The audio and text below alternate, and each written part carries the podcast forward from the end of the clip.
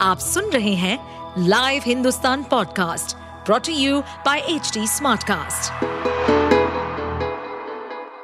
नमस्कार ये रही आज की सबसे बड़ी खबरें।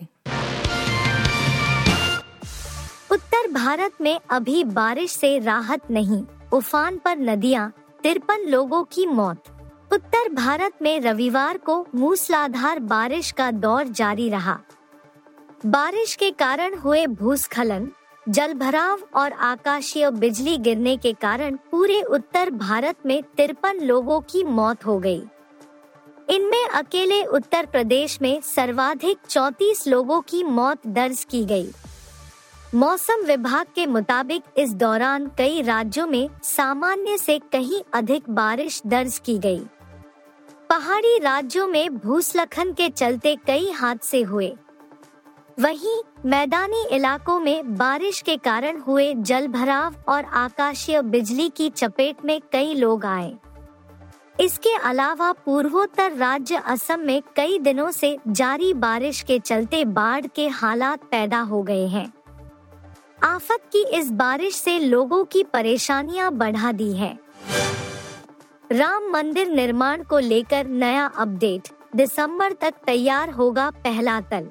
श्री राम जन्मभूमि में विराजमान रामलला के निर्माणाधीन दिव्य मंदिर में भूतल का निर्माण अधिकांश पूरा हो गया है और दिसंबर के अंत तक प्रथम तल का भी निर्माण पूरा हो जाएगा। भूतल में जहाँ विराजमान रामलला की प्रतिष्ठा होनी है तो प्रथम तल में राम दरबार की मूर्तियाँ प्रतिष्ठित की जाएँगी।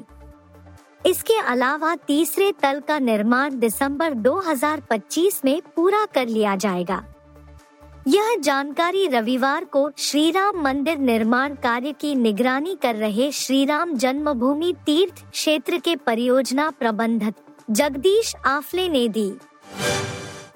जब भारतीयों के ज़ोर के आगे पस्त पड़ा खालिस्तानी शोर, कनाडा में शान से लहराया तिरंगा। कनाडा में भारतीय दूतावास के बाहर खालिस्तान समर्थक और भारतीय समुदाय के लोग आमने सामने आ गए। दूतावास के एक ओर खालिस्तान तो दूसरी ओर भारत समर्थक मौजूद थे।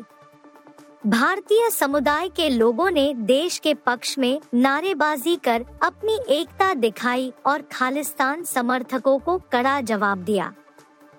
खालिस्तानी आतंकी हरदीप सिंह निज्जर की हत्या के बाद खालिस्तान समर्थकों ने 8 जुलाई को अमेरिका, ब्रिटेन और कनाडा में भारत विरोधी रैली निकालने की घोषणा की थी।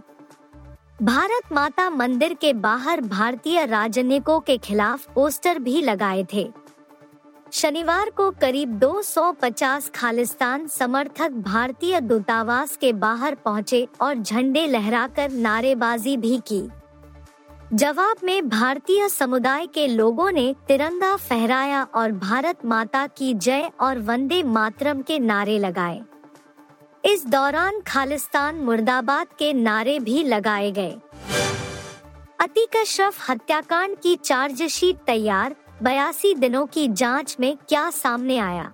देश विदेश में चर्चा में रहे माफिया अतीक अहमद और उसके भाई खालिद अजीम उर्फ़ अशरफ की हत्या के मामले में विशेष जाँच दल एसआईटी ने चार्जशीट तैयार कर ली है। इस हफ़्ते में एसआईटी अदालत में आरोप पत्र दाखिल कर देगी। 15 अप्रैल को हुए इस बहुचर्चित हत्याकांड की एसआईटी जाँच में छियासी दिन बाद वहीं फंसी रह गई जहाँ पहले दिन थी। जाँच दल बस तीन कदम यानी शूटर लवलेश, सनी सिंह और अरुण मौर्य के नाम तक ही चल सका। कोई नया तथ्य सामने नहीं आ सका। जाँच दल अब मौकाए वारदात से पकड़े गए तीनों शूटरों सनी सिंह, लवलेश तिवारी और अरुण मौर्य के खिलाफ अदालत में चार्जशीट दाखिल करने की तैयारी कर रहा है। रोहित की कप्तानी को लेकर भड़के गावस्कर। कोचिंग स्टाफ उठाए सवाल। विराट कोहली के बाद जब रोहित शर्मा ने पिछले साल तीनों फॉर्मेट में भारतीय टीम की कमान संभाली थी तो हर किसी को हिटमैन से आईसीसी ट्रॉफी का सूखा खत्म करने की उम्मीदें थी। इस सूची में पूर्व कप्तान सुनील गावस्कर का भी नाम शामिल था। मगर जब टीम इंडिया टी और वर्ल्ड टेस्ट चैंपियनशिप के test championship little master Rohit Sharma से तो लिटिल मास्टर ही उन्होंने कोचिंग स्टाफ में मौजूद राहुल द्रविड़, विक्रम कोचिंग स्टाफ से भी अधिक जवाबदेही की भी मांग की। आप सुन रहे थे हिंदुस्तान का डेली न्यूज़ रैप, जो एच टी स्मार्ट कास्ट की एक बीटा संस्करण का हिस्सा है। आप हमें फेसबुक ट्विटर और इंस्टाग्राम पे एट एच टी या podcasts@hindustantimes.com पर ईमेल के द्वारा सुझाव दे सकते हैं। इस पॉडकास्ट पर अपडेटेड रहने के लिए हमें फॉलो करें एट एच हम सारे मेजर सोशल मीडिया प्लेटफॉर्म पर मौजूद हैं। और ऐसे पॉडकास्ट सुनने के लिए log on to W W W dot H D smart cast dot com